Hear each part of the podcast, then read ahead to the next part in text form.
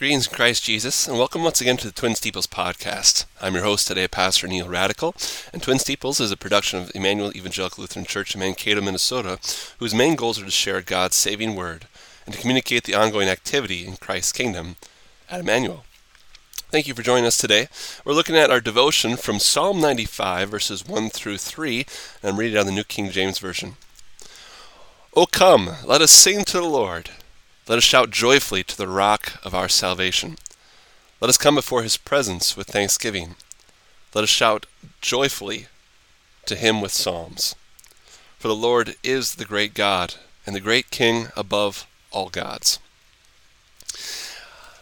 Back when I was in SEM, we talked about the hortatory subjunctive. That was a, special phrase that basically gives the idea of let us, let us join and do this thing for the Lord.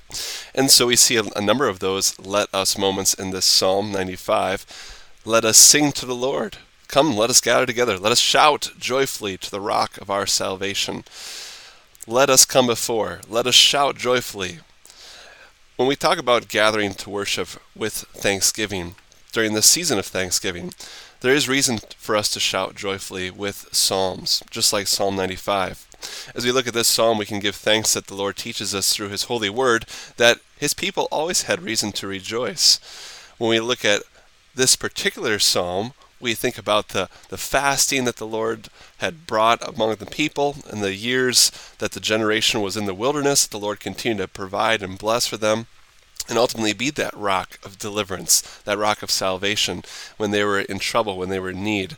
The Lord provided for the children of Israel wandering in the wilderness each and every day, and they continued to groan and moan against Him. In the same way, the Lord provides for us our needs and necessities of life. He reminds us that we have reason to gather together, to sing and shout joyfully to the Lord our God, to bring our thanksgiving of our hearts to Him to acknowledge what He's done for us throughout this past year.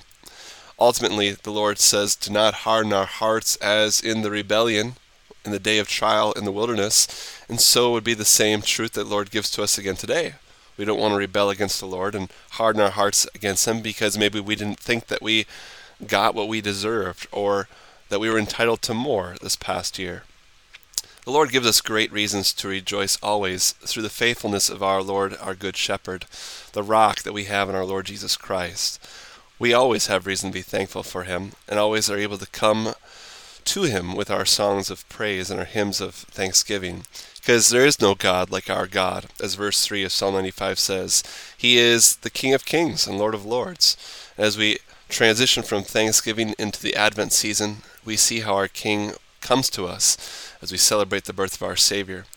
What a wonderful season of Thanksgiving. No matter the ups and downs that we face in this life, no matter the challenges we've had in the last few months, last few weeks, the Lord remains, remains faithful to us, gives us the sure promises of His presence and the sure promises of His provision each and every day. We give thanks this week during this Thanksgiving season for the promise the Lord gives to us and the reasons we have to praise Him still today in this short life. May the Lord bless and keep us as we also pray. Dear Lord Jesus, humble us to remind us where everything comes from. As we look to you to provide for us, we pray that you would bless us with a stronger faith in you, that we can trust and rely on you for all things, even that hope of our eternal life. Bless us through cross and trial, and help us to continuously praise your name for all you've done for us. Lord Jesus, we thank you for your mercy, and forgiveness, and for all the gifts you give to us each and every day. In your name we pray. Amen. As far as our weekly update and reminders are concerned, just a reminder a week ago, last Saturday, we had our November 13th, our Mission Myths webinar. You're still able to watch that online. If you check this out on this page, you can see the YouTube link there, also the webinar packet. If you want more information on all the above, you can go to the Committee of Domestic Fields CLC website. That's under us.lutheranmissions.org under the CDF uh, resource page there. So check it out there. Also, for resources, do check out under Emmanuel Mankato our website look under About and what we believe. We've been continuously putting bulletin inserts to kind of update uh, people of our members of what we believe and teach there, and also share that with others as well. So that's new to our website. Do check it out. Wednesday, today being Wednesday, November 24th, we have our evening instead of our online Bible study. We're going to be taking a break on that until January, but we're going to be continuing in our Thanksgiving week. We have our Thanksgiving evening service tonight at 6 p.m. here at church, followed by our Pie Palooza after that service in the church basement. Bring a pie to share. Come on down and hang out with us. Tomorrow morning we have our Thanksgiving service at 10 a.m. It's the same service, so hope you can make one of those two services this week. Also, this weekend we have our Sunday school and Bible class, Why Membership Matters. So do check that out. Pastor Dave Schoenbeck will be coming to give the Word of God this weekend and lead that Bible study. Also, Friday evening and Saturday morning, we have our church decorating for Christmas. There's always plenty to do there. Even if you come for a half an hour, that time will be needed. So please do make an effort to come one of those two nights if possible, or one of those two days. Hopefully, more information will be going out on that soon. As far as prayers are concerned for this week, we are continuously praying for the Landons. Ty Landon suffered a heart attack this past Friday. He ended up having three stints put in and is actually already recovering at home. He and his wife Val are doing better and praising the Lord for that wonderful, miraculous act of deliverance. Wilton Landon, Wilton Landon, their son, looks forward to that tuberculosis surgery. Hopefully that'll be coming up soon this new year, and he has recovered from COVID, which we praise the Lord for that. Addie Nauman could be returning home any day here. Uh, she had a surgery procedure this past Friday, and so we're thankful for the Lord uh, blessing her in that time of need, and that uh, we'll hopefully again see the Nauman family coming home soon. We also continue to keep in our prayers John Gurgle, Kathleen Omenson's brother. He has that liver cancer, is very serious. And we've been praying for the last few weeks. Joanne Frank's granddaughter, Aaliyah, uh, she was the one who was in the coma. The Lord delivered her from that coma, and uh, somewhat of a surprise this past week, she had some problems with a, uh, some clot that happened in her lung, and the Lord actually did call her from this world. And so we pray that the Lord would bless the family in their time of grief and sorrow for the little 10 year old daughter that they had there, for Joanne's granddaughter. And we pray that the Lord would comfort them through the healing of His Word to help them rejoice in the heavenly reunion that the Lord has promised to all believers. So please keep Joanne's family in your prayers. This brings us to our doctrine of the day. And really, in connection with all these prayers and all that we talk about, is there really a reason to always be thankful? Is this a doctrine of God's Word?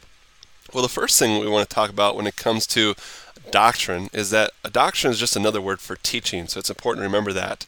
When we look at the doctrines of the Bible, yes, the Lord does tell us to be thankful. If you read through the Levitical law, in Leviticus 7 or 22, there was a sacrifice of thanksgiving. There was offerings of thanksgiving to the Lord, which he commanded his people to do and always teaching them to be thankful.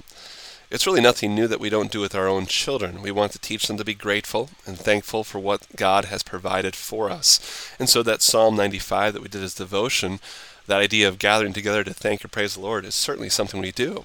It's certainly something that we want to be in the habit of doing when we gather around the table this Thanksgiving or each day of our life, to be grateful for the food that the Lord provides for us.